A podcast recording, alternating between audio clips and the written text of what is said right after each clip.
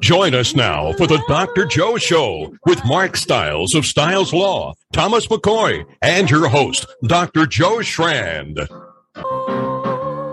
Oh, welcome to the Dr. Joe Show. Thunderous applause. Thunderous applause. Yay. Whoop, whoop, whoop. Thank you, Mark. That was a real nice one, real good one. Especially, I mean, are, are you not winded? I mean, you're you're practicing for for for Pan Mass. I mean, what's practicing. Yes, I'm constantly practicing. I'm I'm working uh, working towards the goal of not being tired out there. Yeah. So we went out there in a little heat heat wave today to see how we're doing on our hydration skills today. Crazy. When is the uh, the actual race? Uh, two weeks. Well, it's not a race. And that's not a race. True, true. let's a uh, race. let's be careful with our words, right? It's Very a true. ride, Very right? important. Uh, technically, it starts uh, two weeks from Saturday, but as I've mentioned here before, we are doing what's called day zero. Yeah. The day before Pan Mass, we're going to go out to uh, the border of New York and, and ride into the beginning for the day before. And how can people donate to this cause? Uh, PMC.org. Um, and then you can search for your favorite rider. One named Mark Stiles would be honored to uh, to to uh, accept your donations. But Yeah. uh, yeah, PMC.org, very very very great organization. Uh, one weekend uh, a year raises more money than any other event in the nation. One event, one What are you writing for, Mark? We are riding for Dana Farber Cancer Institute. So we're Okay. riding to eliminate cancer from uh, from the planet, and uh, they raise around sixty million dollars last year. So I think the goal is is uh, uh, north of that, and we're really excited. So I've got a twenty thousand dollar goal this year. I'm scratching the surface right now, but we've got a big push. So we've been uh, doing some social media campaigns and doing some fun things. We're doing an event uh, next week, and um, we're going. I mean, the goal is is to eliminate cancer from from the vocabulary. Well, I'll get get your riding gear on because I used to do it and I did it extensively. I uh, raised hundreds of thousands for Leukemia and Lymphoma Society, and I was a, a trainer and trained people, and I did 18 events Wow. So at 100 mile rides. So, fantastic. but you know how many miles you ride before you actually ride. So the reality is 26 weeks to training to get tuned up. You got lots of road time. Oh, yeah. It's a Yeah. real My eldest son uh, has chronic myelogenous leukemia, so oh, I know I know what it's like to do that. So congratulations to you. Good luck with your ride. Stay cool and don't overheat. Yeah. We're doing our best. We're doing our best. So Yeah, our James, like your WATD else. listeners may not recognize that voice. So Ah. Tom, let me pitch it over to you, and could you introduce our guest? Oh, that wasn't Larry? No, that wasn't Larry. Oh, never mind, Dr. Joe. I got the little memo here.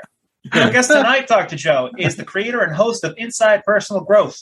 He is an author, creative consultant, and thought leader in the human potential movement. Inside Personal Growth was born out of his passion for personal growth and mastery. He continually strives to improve his own life spiritually, emotionally, and physically as he learns from the hundreds of authors interviewed on his website. Welcome to the Dr. Joe Show, Greg Voisin. Welcome, Greg. Welcome, welcome. Hey, all of you, thank you very much. And all of the listeners in Boston and surrounding areas, thank you for listening to me and wanting to learn more about uh, my show, me, and my book. Well, let's get right into it. Let's oh. start with you, Greg. You have a remarkable background. I've read your book. The opening is it it's just so powerful. Can you want to tell folks a little bit first of all about the opening of Hacking the Gap? Yeah, the book is called Hacking the Gap, a journey from intuition to innovation. And I, I think where the journey starts with me, and, and I'll be brief with this, is, you know, as you're growing up, all these life experiences, Dr. Joe, as you know, which goes along with you as a psychologist, kind of get embedded. even worse, Greg. Psychiatrists are It's even worse than a psychiatrists. psychi- Of course, only matters to Psychiatrist. psychiatrists, but that's okay. but I think what happens is, you know, we start to set up these limiting beliefs. And the reason that I actually started this show is I used to be, uh, and then I'm speeding forward here, but uh, for a long time, I was a top producer in the financial services industry and I was just burnt out. And my son came to me and he says, uh, you know, dad, you go to all those million dollar roundtable meetings and you get to hear all those great speakers. How about if you brought them on your show? Greg, how old how about were you? funeral? How old were you when your son came up to you? How old was your how, not how old you? How old was your son when he came up to you and give you that that Advice? Yeah. How old was he? Um, he was about 14 at the time because he it. built the first website. That's incredible. 14 years old with wisdom. Go ahead. So what happened next? So I started this podcast show 15 years ago, Inside Personal Growth, as a means to um, help educate people and inform them and inspire them about what they could do about. And I'm not just going to say limiting release because we cover business, personal growth, wellness, mastery, and spirituality. So what I find is that the spirituality side of things is a big issue, but we, you know, and I both know that uh, some of the issues are, you, you know, you've got the subconscious and the conscious, and the subconscious mind gets programmed, and literally, it's very hard to unwind. Um, and I believe that as a as a human species walking the face of the earth, um, that I, I was speaking with a social biologist the other day on a podcast. Her book was Watchman's Rattle, and the other one was On the Verge. And she said, you know, it's really great. You, we do all this. We have all these analytics. We can tell what's going on. But the reality is, um, and her name is Rebecca Costa, is she says, as a social biologist looking at our species for millions of years, we literally wait till almost a disaster to make a change. Uh, we're really programmed that way. We're rewired that way. And I, what I wanted to let people know is that you can choose to make a change before that. Uh, and the, the hacking the gap part of it is um, finding the fastest way between point A and point B, uh, really, and doing that through learning versus you having to have all these difficult learning experiences. Now, just yesterday, I had a beautiful guest on the show, Sterling Hawkins, and uh, his book is called Hunting Discomfort. And he's basically saying the only way th- through is the discomfort that you have to go through to basically, and you should be hunting it. You shouldn't be waiting for discomfort to come because diff- discomfort's going to come. So my show is really around everybody who's discomfortable, uncomfortable, uncertain, uh, looking for solutions within inside themselves, and has the ability, obviously, then to take action on that. In other words, you can take the action when you choose to take that action. Um, so that's a little bit about me, but more about you know the book and the process and and how I got there. But but what was it that was going on in your world that inspired you to do this for so many other people? I would say that I had a lot of, you know, as the Buddha says, there's pain and suffering, and then there's getting out of pain and suffering, right?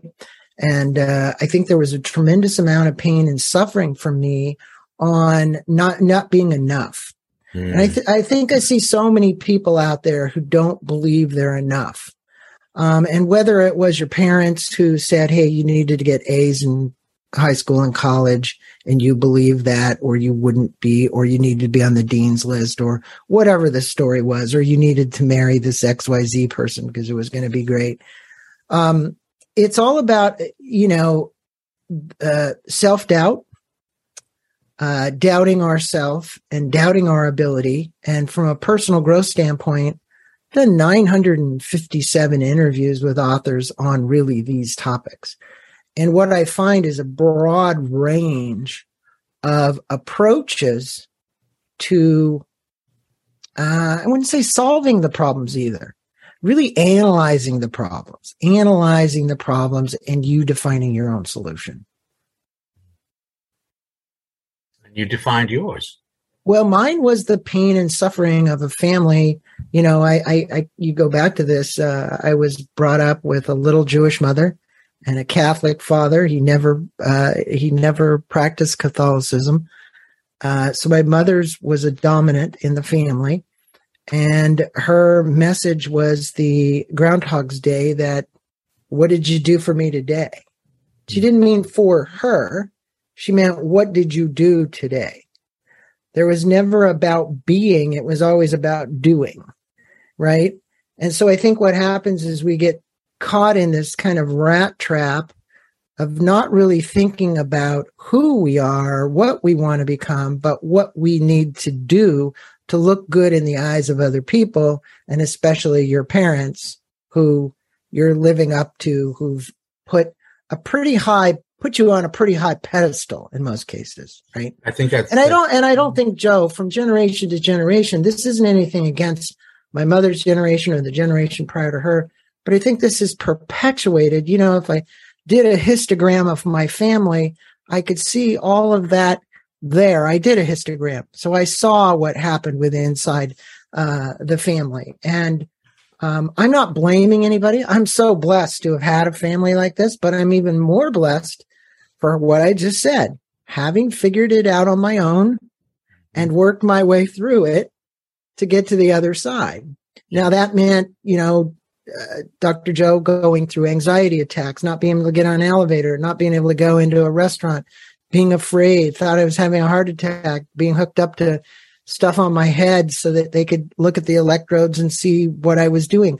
When I actually saw what I was doing myself to debilitate myself physically, that it wasn't, you know, something that um, somebody on the outside world did. I can't blame them. Nope. For what's going on. I yeah. created it all. That's right. Well, if you if it's always someone else's fault, you're never in control. Right. And if you're not in control, you're always going to be anxious. So great opening. Where do you want to go now? Do you want to go into the book? Do you want to go deeper into your uh, spirituality, uh, your life? It's, it's, you know, I kind of leave that up to you. You can go either way because the book, you know, is kind of a memoir. Yeah. You know, it, yeah. it is and it isn't. It's really a lot of instructional design on what you can do, but but yeah. for the most part, um, there's things that I advocate doing that I believe will help people out of pain and suffering. Yeah, yeah. I, I always wanted to write a book like that called uh, a self-help book, a memoir. You know, it's like because yeah. because that's what you've done is you really have taken the examples of your life and really shown how you then move with that to another position. But you know, you and I are on the same page with this. But you know what writers always say is if uh, you know if Mark was sitting next to me in a movie theater, he'd want me he'd want to hear the story that like we're friends. We're, we just sit there and we talk to one another, right? And I believe a podcast show is the same. Every yeah. time I dress dress my audiences, I'm saying, you know, you're with me. I'm I don't put me on a pedestal. I'm equal with you yes, I've gone through some things. Maybe you can learn from these. Maybe you can't. I'm happy to share it with you. Yeah. Well, this is this is uh, you know what we're talking about now with lived experience. You know, it's and yeah. everyone has it. There's just some people who've had more trauma during it or not. But we've all we've all had lived experience. This is our life. In all fair, we, you were talking about a new book that you're working on, Greg. So tell me about that. I'm I'm working. I'm really excited about it. Actually, I've I've been so blessed to meet so many authors along the way. A lot of them have said, "Hey, Greg, will you help me write my next book?" Hmm. And this one is uh, Life on the Precipice, and it's a story of a gentleman who's done climbed the highest seven summits.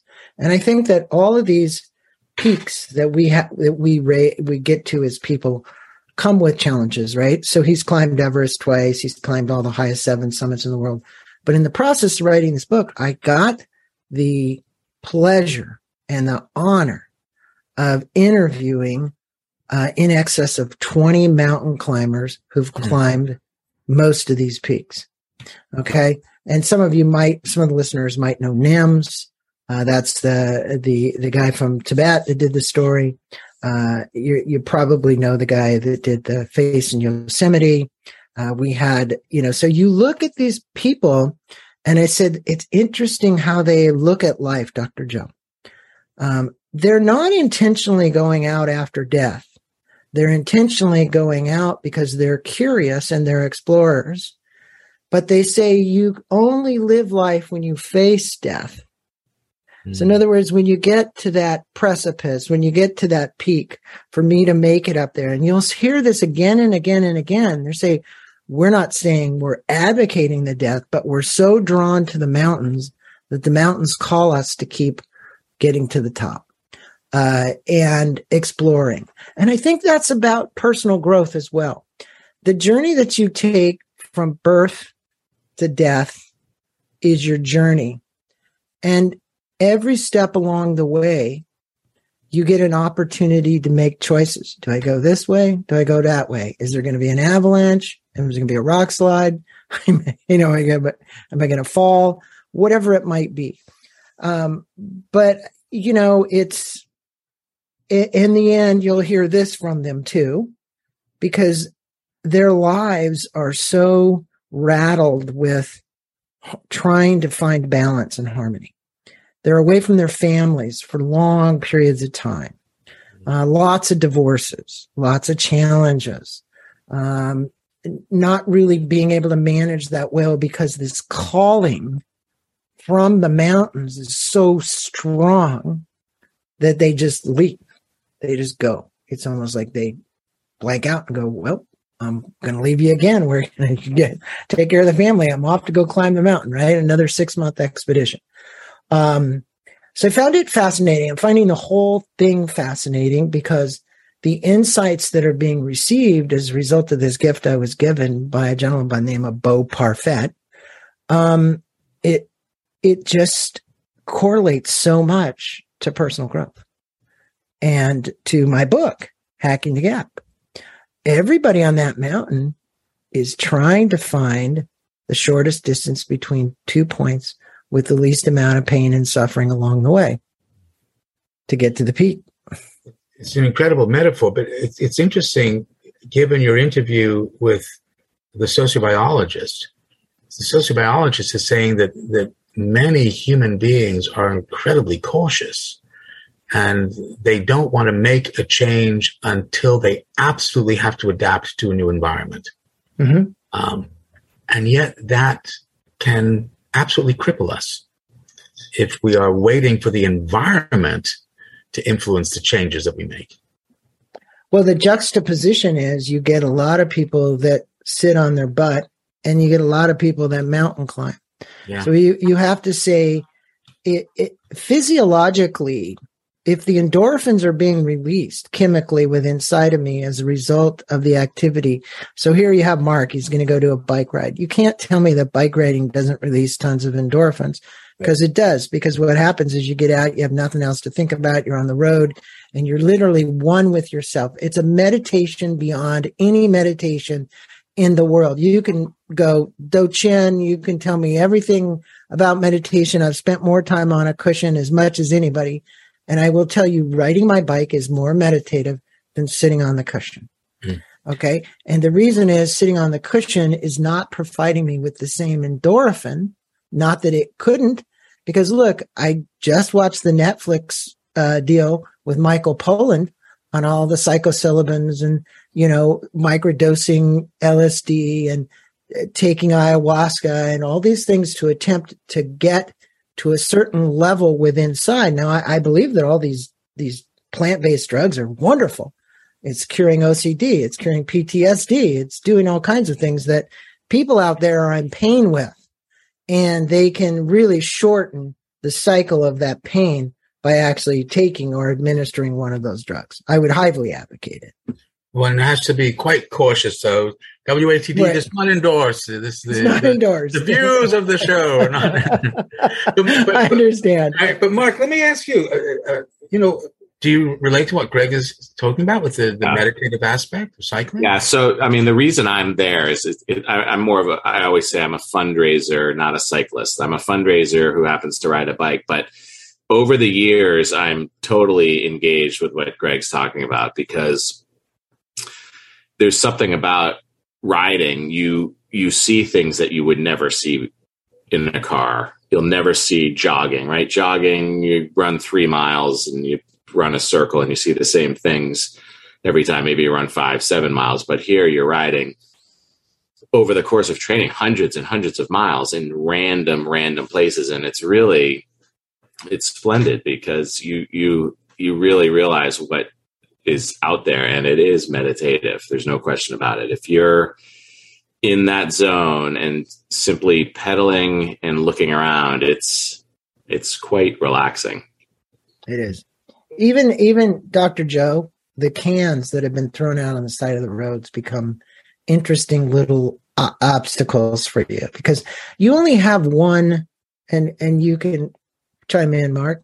You only have one objective.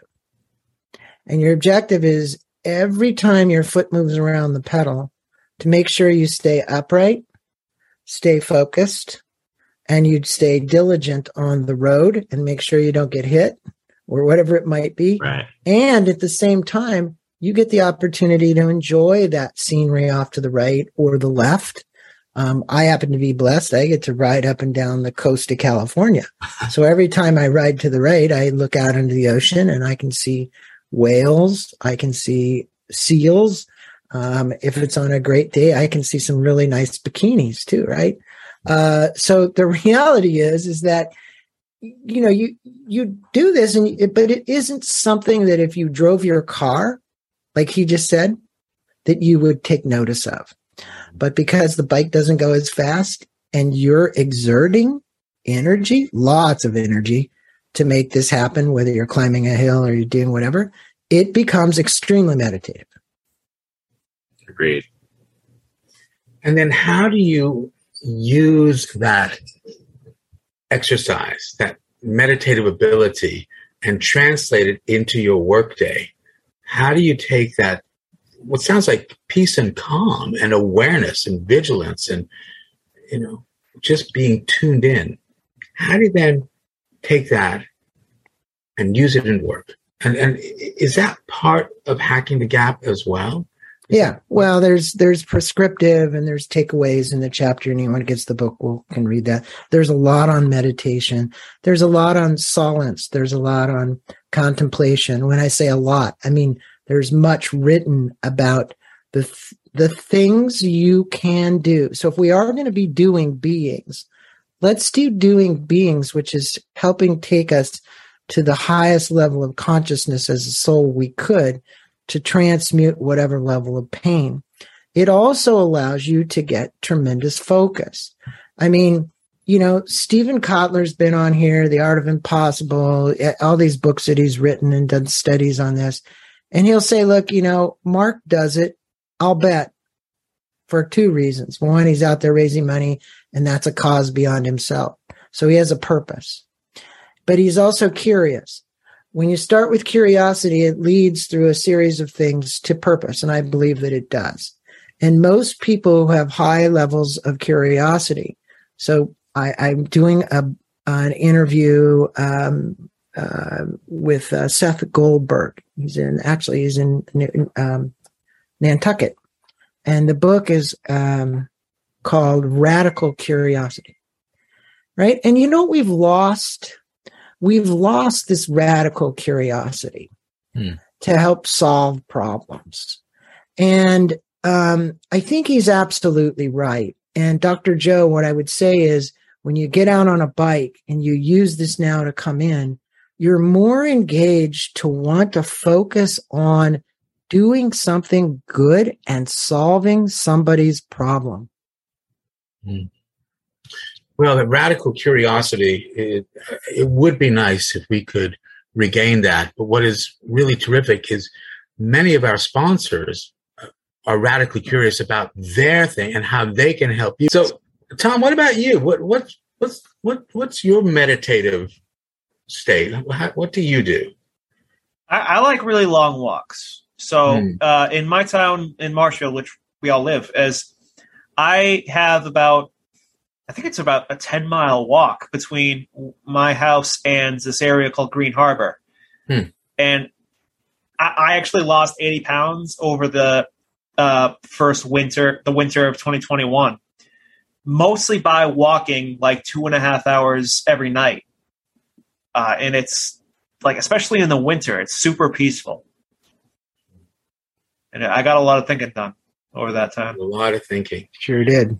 I, you know, I, I think it, somehow examine is is gaming meditative or are you just too tuned in? Oh, sure, can be. Uh, I think if it's like a game you're familiar with that you can play to relax, Mm. you can really you can really tune out. Uh, some some games you'll play like Minecraft, for example. That's a great game to like listen to podcasts to.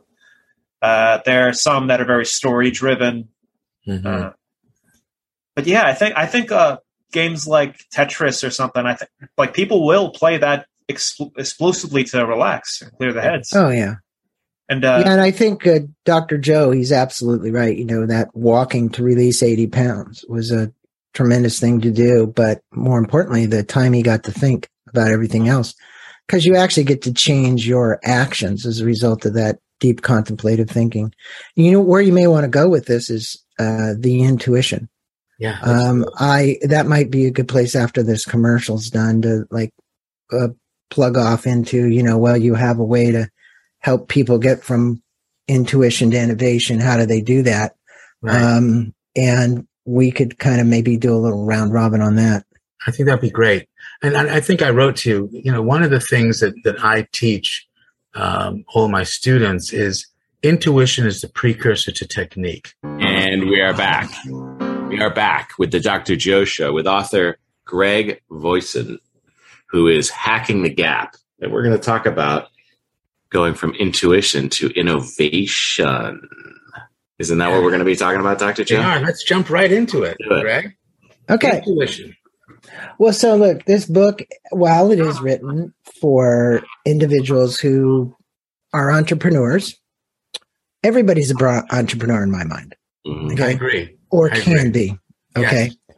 And I tested this because I went to the universities and I did a lot of studies and I and I interviewed uh, software engineers and all kinds of other people. And you know, somebody who was radically curious, like we said last time, was Stephen Jobs. Probably couldn't have been anybody more radically curious than Stephen Jobs.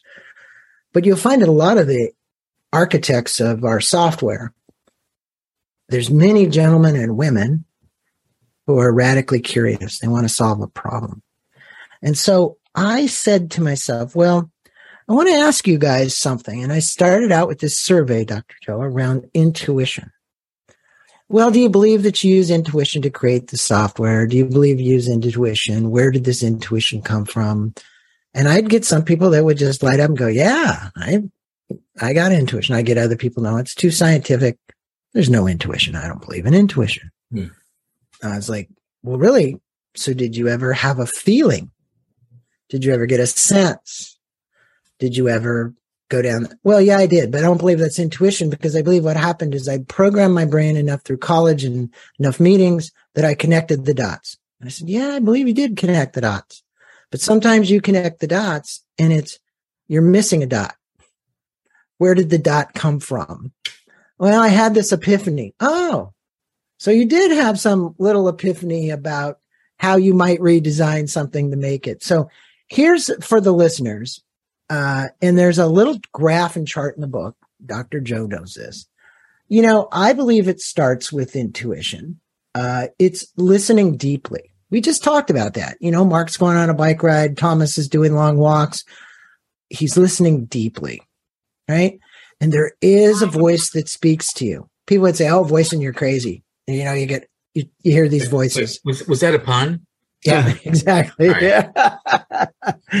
and then the second thing is, I think from that, you get an insight. And the insight is really, it's the, I call it the aha moment. There's Mhm. a lot written about insights. There's a lot written about intuition.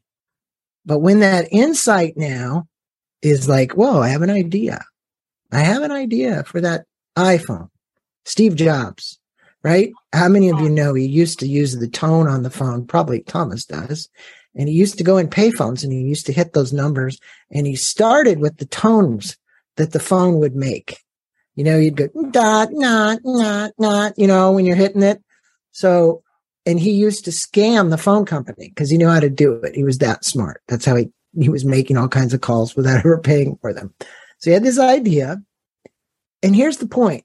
You get inspired then because knowing it's right. Now here's here's what it is. Is it a knowing for you? It doesn't have to be a knowing for somebody else. All right. So, you know, you'll, you'll have people argue points with you about your idea and they tell you, as I just said, you're crazy. You're a lunatic. That idea is never going to work. And then you read in the newspaper six months later, some guy had the same idea and went for it. And you're like, shoot, I had that great idea. And I'm saying, everybody's got great ideas. You just didn't take action on them. What we were just talking about at the beginning of the show, we waited around forever before we ever implemented anything. Then after inspiration, you incubate. We all incubate for a period of time. We got to think about it, cogitate on it, think it over. After that, here's one of the hardest steps. And it's the ignition step. All right. And that's where you manage the energy associated with launching any good idea. Because a lot of entrepreneurs will burn out before the idea ever takes hold because they don't know how to manage their own personal energies. So whether you take runs or you ride your bike or you meditate or whatever it might be. And I found this to be the case because for me, I got in many positions where I ended up getting anxiety attacks because I was so much there that I couldn't deal with it. It was like I didn't know how to manage the energy. I was like overboard, right? Um, and then you go into the innovation, and people say, well, that's innovation stage. Well, yeah, you have to innovate the idea. You got to take it. You got to make prototypes. You got to make models. You got to, you know, you got to work it up, right? And last one is implementation. So the step from innovation to implementation is for most people, that's the marketing part. That's the part. Well, I got my prototype. It works. I sent it to China. It all came back. It's all working. Let's now put it to market. We're going to put it on the internet. We're going to shove it up at Amazon. We're going to, we're going to get it to work. We're going to get people to buy it. So that little cycle, I went out and then I went to people in innovation departments, actually a very famous one in Massachusetts, actually, a gal, I can't think of her name right now. And I asked her, I said, Hey, you know, this was my theory. I just kind of tested it. She said, you know, you have every step that is actually almost 100% correct. I might put it in a different order, but the reality is anybody who's studied innovation, every one of those steps is part of the process. I thought, okay, well, I thought that was my idea. It really wasn't. It actually had already been out there. But the reality is, is that I think everybody needs to know that with inside of you resides a person who has a great idea that if you act on it, could do something that could change the world. So act on it. So, what do you say to the folks that say, yeah, but if I say it out loud, someone might steal it from me?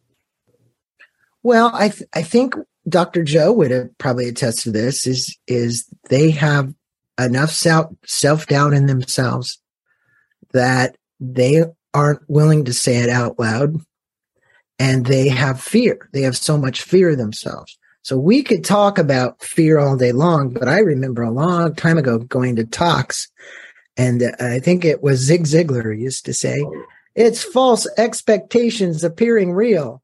Right. And I always could remember that acronym. Right. And again, I come from more of a Eastern philosophy. I think the biggest challenge in managing that en- energy, Mark and Joe and Tom, is you get attached to something and you think it's going to happen a certain way. But if you have attachment to the goal, occur- goal occurring a certain way, it doesn't always happen that way. And that burns you out. And that was me. I was thinking, oh, it's going to go just this way or step one, step two, step three, step four. That's bullshit. It never ever happens that way. The other part is, you know, Marshall Goldsmith was on here, the, the biggest coach in the United States, coaching uh, people that achieve a ton. And he said, you know, you move on a continuum from regret to fulfillment. And here's the reality is that when you don't know that all of this is impermanent and you're a high achiever, you don't even know as a high achiever what impermanence is. You don't even know what not being attached to something is if you're a high achiever. And why are you a high achiever? Because you're trying to uh, uh, solve something for yourself or prove something to yourself or to someone else, and most likely somebody else. Does that get back to the the philosophy of your mom to do? Oh yeah, my mom she ingrained into me. Um, what did you do today? Are you saving your money? You know, it doesn't matter what it was, but hers was all around. I'm not going to just say doing. It was all about you achieving. Because mm-hmm. the only way you could be recognized was to achieve something. Yeah. Okay. And I think, you know, that that also haunts a lot of people, doesn't it, Greg? That some people they feel they're imposters, they feel that their achievements are just shams to other people. And yet, we're all at an I am. We're all doing the best we can at every moment in time, the potential to change. Um, and to back to that intuition, one of the things that, that I like to say is intuition is a precursor to technique. You know, we have these intuitive things to do. We, we, we just sort of instinctively do something. It's our intuition with this. But once you know why you're doing it, you can do it at any time. You can make it a technique. And to go back to, to some of your other things about the innovation and, and being able to see this, this intuition, this picture. There was this guy, Kekule. I don't know if you ever know about this guy. It's in organic chemistry. People still awake. I'm sorry. But, um, in organic chemistry, there was this problem with this, this molecule, these carbons, six carbons that didn't make sense at all. And Kekule was working on this, working on it. He had a dream. He literally I'm, I'm not talking about he had a dream like a vision. He was asleep. And mm-hmm. in his sleep, he had this dream mm-hmm. about six snakes that were in a circle biting each other's tails. That is the structure of the carbon ring. The mm-hmm. benzene ring. That's what changed our understanding of organic chemistry. And it was a dream. He he had this intuition. Mm. He put it together. And, and what you say there about the snake biting its tail is literally in the Dzogchen philosophy. Huh. That's awareness of your awareness. Wow. So, you know, when you're awareness of your awareness, right? Then there's no thing. Yeah. So then the mind is empty, you know? So, so I think that because that symbolism of that, you know, that snake that you just said, I have a feeling there might have been more to that than just solving the problem, right? Mm. Because when you can get that to that estate, you can then find this. Uh, I'm not going to say nirvana, but we I talked a few minutes ago about, and you said this isn't endorsed by this show, but if, if people are going to take psilocybin or you know any of these LSD or whatever microdose, you know, they're actually seeking some kind of state like that to get through. Now, in this gentleman's case, as a scientist, he was trying to break through the problem. Yes. Right. Now, that didn't mean that he, he didn't microdose something to get there. Maybe he did before he went to sleep. But my point was, is that he came up with a solution. You don't have to microdose anything to do that. You know what you have to do? You have to do a hell of a lot more bike riding like what Mark's doing and mm-hmm. I'm doing, and you will get there. Yeah, you will. Because when you can be connected to the world in that way, when we realize that, that the air that we breathe doesn't separate us, but connects us, right. that is a powerful, powerful thing. And I think it's very comforting. I think, you know, we're one group. We're humanity. It's not this group and that group and this group and that group separated all the time. We don't have to be. But it's in that separation that we get the anxiety. Because if I'm separate from you, then you may want to compete with me. But what's nice is we don't have that competition here.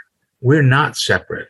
We are endorsed and supported by so many people, including our sponsors. So, Greg, you were a financial advisor. Is that what your uh, initial career was? I actually went. You want me to distill it down? Yeah, I did that. But I was a uh, in the top 3% of all life insurance salesmen in the world. So I was selling a product which people never even knew they could collect on. what was it? A uh, uh, Life insurance. Yeah. Life insurance. You don't think that that's not the hardest intangible in the world to sell? Right. Guy says, I'm going to give you money and I have to die.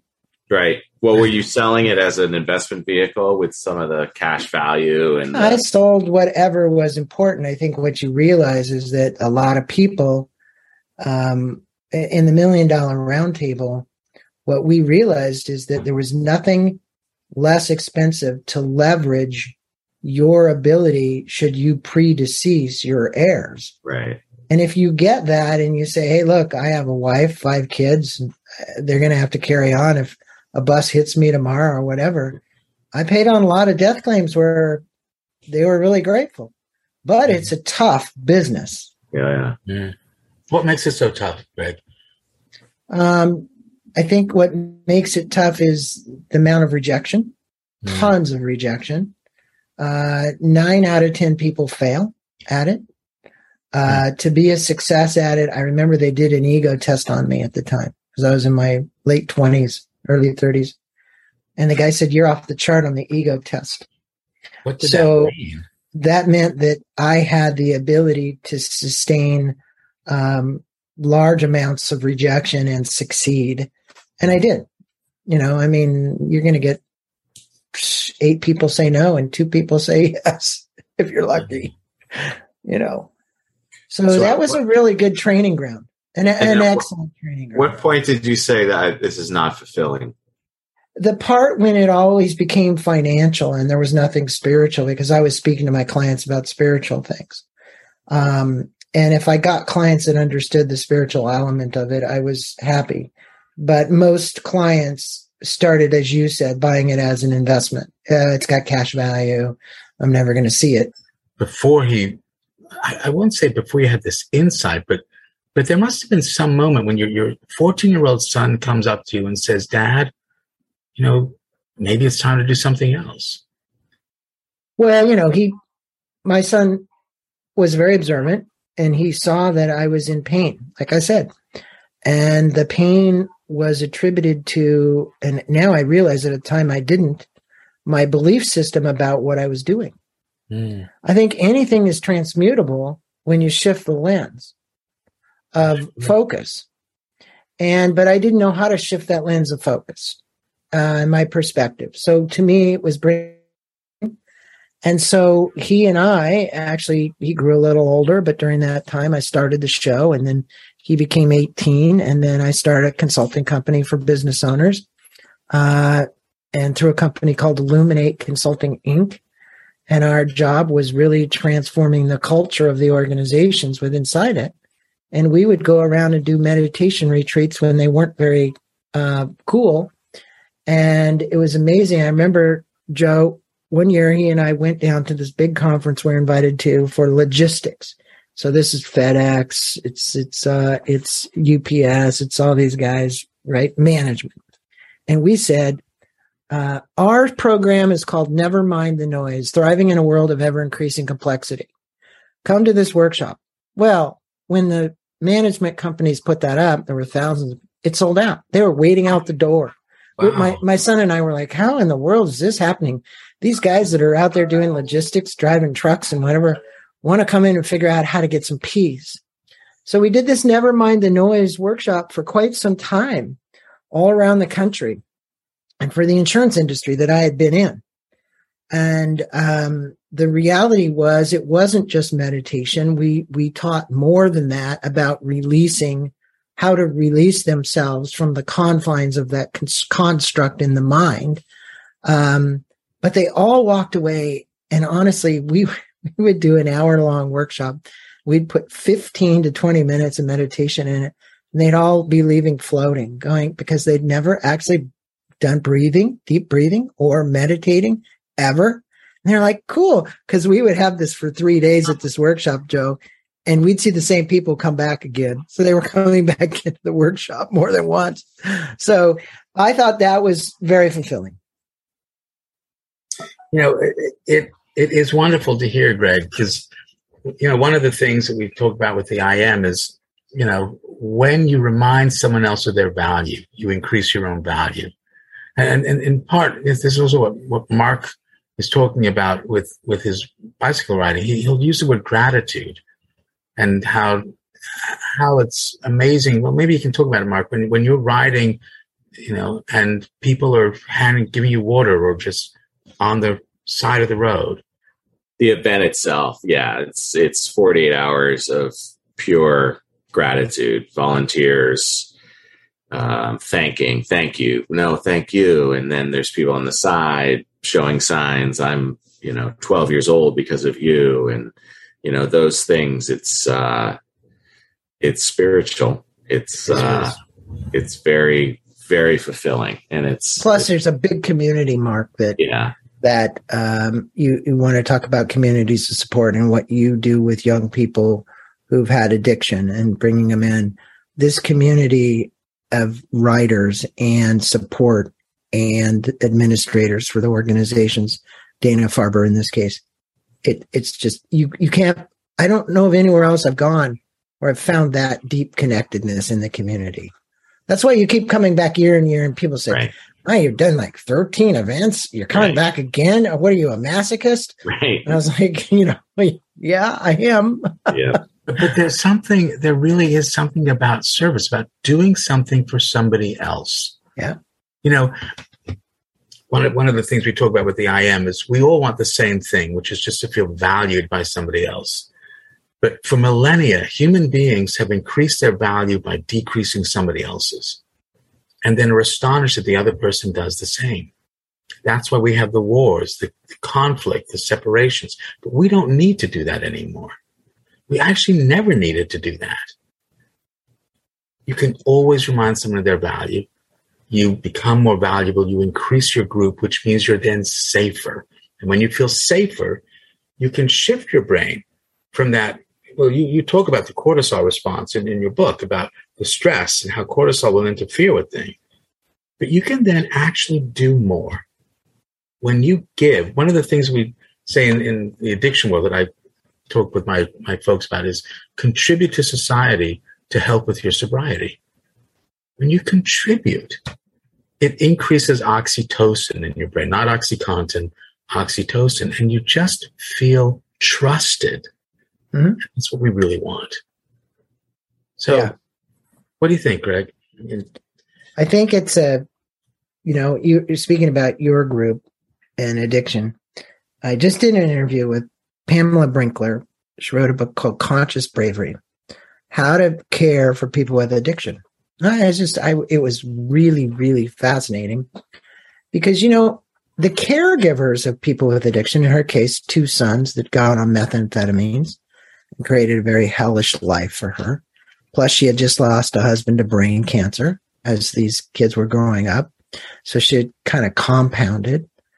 But what you said, what she did to transmute the pain was to learn how to be okay with who she was as a mother, that it, she didn't blame herself.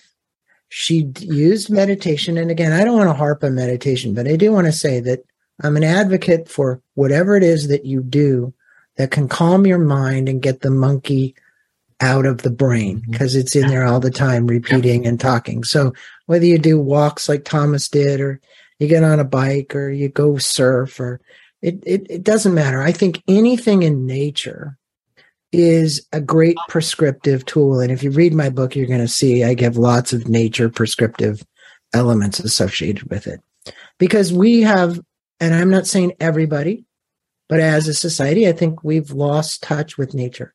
You know, Mother Earth is calling out right now. Global warming is calling out. You guys are sitting in Boston at 97 degrees tonight. Uh, we're seeing fires all around Spain and other places in the world. And you can't tell me that there isn't a revolt as a result of this from the earth saying enough is enough, right? And so I hope as a society, we all can come together and find solutions for these problems. Um, and in the process, I hope we all learn how peaceful we can be as a society along the way, because we do not have to have this insane conflict in Ukraine and Russia and what's going on. Um, not that it's the only one. Like I can go back in history and we can name hundreds of these stupid wars that have occurred. But, but I couldn't agree more. And, and, you know, that's what I also hope when people read the book, because intuition to innovation and beyond, it's more than just your business. It really is how we approach our world right now. It Yeah. is time. You know, Greg, the, the I am approach, we talk about the four domains. We're doing the best we can in response to your home domain, your social domain, the biological domain of your brain and body, and the I see, how I see myself, how I think other people see me.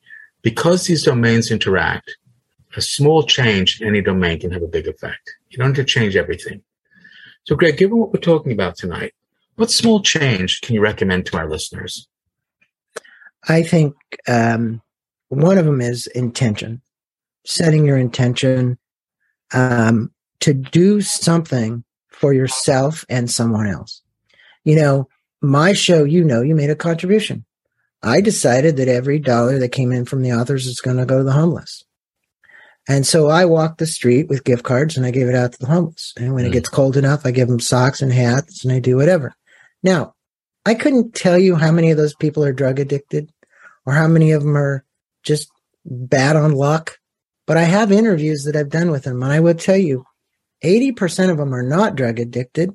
Right. They're literally just there because of some bad luck. Some some some circumstances and events that they don't didn't know how to deal with, and they didn't have what you and I are talking about right now, the I am. Yeah. Okay. Yeah. And if they did, they probably wouldn't be there. So give them an opportunity, give them a chance. Yeah. And it, it's so, it's not about morality, it's about mortality. It is just the way the brain works. This isn't a moral issue. But the second truth of the I am, everyone is interested in what you think or feel about them through that IC domain. And that has effect on their biological domain because you know it feels different when you feel respected or disrespected. You're part of someone's home or social domain. So the second truth, you control no one, you influence everyone. You Mhm. get to choose the kind of influence you want to be. Greg Voisin, what kind of influence do you want to be? I would say that I would, the influence that I want to have is compassion spread to everybody that I live, work with. I understand I'm not perfect.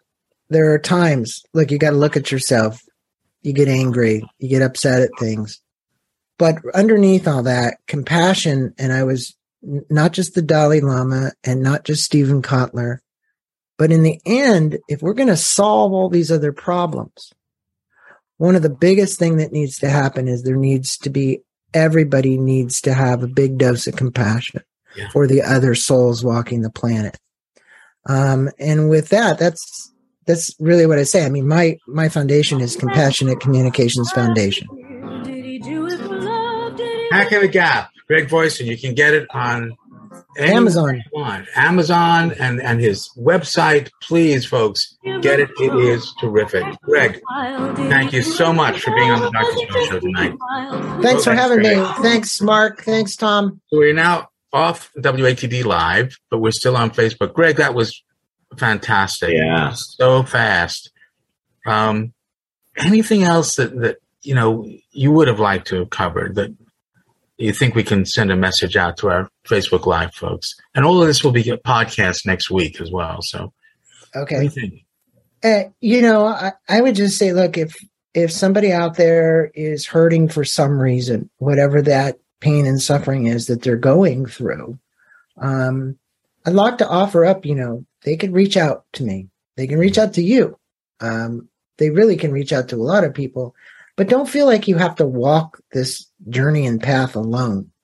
Um, you know, I I reflect, and I think I told you this story before, but I used to study a lot of Alan Watts, and I had the Yeah. The pleasure and knowledge of actually at pleasure of going into George Leonard's living room, the guys that actually started Esalen, Hmm. and George sat there and talked to me about mastery, the practice of something, something you have to practice. And what I would say is one of the things you need to practice is uh, being kind to yourself. we don't frequently look at that as something that we're going to practice. We just think, oh, okay, that's great. But awareness of the fact that you're probably not being kind to yourself doesn't just pop up. You know, it's just that like just there isn't just this big awareness all of a sudden, hey, I'm not treating myself very well. So I would say, look, it takes some time for self compassion, uh, for self awareness, uh, to treat yourself better.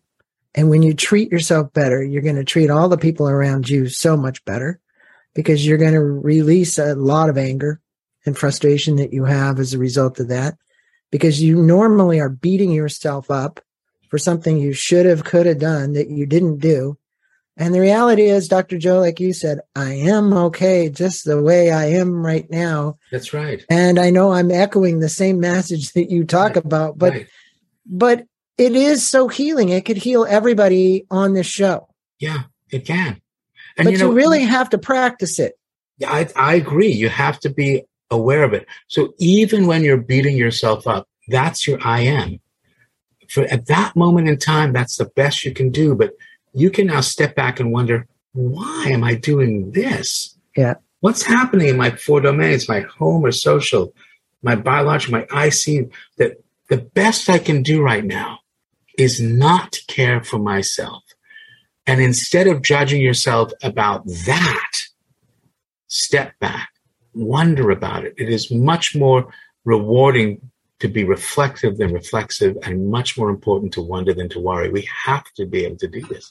And Greg, your your book gives us these guidelines how to do it. I mean, we're we're so simpatico. It's just you know, it's we're, we have different words for the same thing, which is we're one group. We're we're doing okay. But if we don't like what's happening, we can change it. And honestly, at this point, we really have to. We really have to. Well, it's like the tapestry. You know, Mark, it's not coincidence that Mark rides bikes or Thomas lost uh, 60 pounds walking in contemplation. 80. 80? 80 pounds. Yeah, 80 yeah. That's, that's, not, that's not chipping. But, but, you know, when you look at the, the tapestry of life and the interconnectedness, you just look what happened on the show over the last hour. Yeah. You know, we have four individuals that really only person I ever met here was you, Dr. Joe first, and again on on Zoom. I just want to thank you and your team for having me on the, this afternoon and for us to be able to speak so openly and honestly about topics which, you know, I love speaking about, but more importantly, I hope the listeners really have an opportunity to take away one nugget, mm-hmm. whatever it might be. And if that one nugget tonight was, Hey, I need to have more self compassion and love with me that to me is so healing to be able to then walk the face of the earth with this, what I'm going to call the tapestry, the web, the thousands of people that you've, that you've met and talked to and spoken to and gone down the street and seen a guy play a flute and threw a dollar in his hat. You know, just take out your wallet and throw a dollar in the hat yeah. and just have zero expectation of what you're supposed to get in return. And please don't be afraid of those people. Those people are just like you and me. They had moms and dads.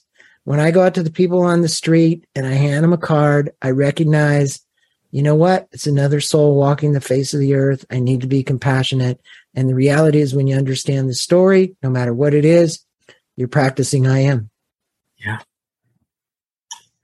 Well said, Greg. I so appreciate it. It's it's it's really wonderful having you on the show. I, when the next book comes out, come on back and, and talk about that as well. You're welcome back anytime. Anytime. Well, the next book I'm going to write with my son, and it will be coming out probably within a year, and okay. it's called the the Guru in the Mirror. The Guru and the Mayor. The Guru in the Mirror. Oh, the guru in the mirror. mirror. That, sounds a lot better, actually. Yes, yes. Well, because you know, the, there's only one person when you look in it. You're your own guru. Oh yeah, absolutely. Okay, yeah. you guys were all great. I really enjoyed it. Hey, Mark, send me that link. I want to make a donation. Oh, you're a good man. You're a good uh, man. So you know, oh yeah, when are you doing it? Next weekend? It's two weekends. Two, two, two more weeks. Okay, yeah. send me. Joe's got my email address, or yeah. you do. Yeah. Make sure you send me the link so that I, will. can make a donation to uh, the cause. And how many miles are you riding? So the actual ride is 192. Okay. Two so days. two days, about 100 miles a day. Yeah, and we're throwing an extra 100 on the beginning. So it's basically 300 miles in 3 days. Ah, so you're doing, ah, that's a, that's a hot damn, man. Yeah. So Yeah. who's throwing the 300 on? So we're throwing an extra 100 on the day 0 we were talking about. So so there's day 1 and 2, it's a 100 and a 100 and then day 0 actually gets us to the true border. So it's Pan Mass and we always thought we're not really doing the whole state. So we're going back to the border and going to do the whole state. Well, it doesn't surprise me you're doing it. My blessings to you. My uh, energy will go with you as you Cool. pedal each pedal and stroke. I know what it's like. Enjoy the ride, my friend, and more importantly, enjoy what it is that you're doing for others. Yeah, I am. And thank you for that. I appreciate that very much. Oh, you're welcome. Thanks, Craig. Joe, All right. We'll be, we'll be chatting soon. thank you for listening to this podcast on Inside Personal Growth. We appreciate your support. And for more information about new podcasts, please go to InsidePersonalGrowth.com or any of your favorite channels to listen to our podcast. Thanks again and have a wonderful day.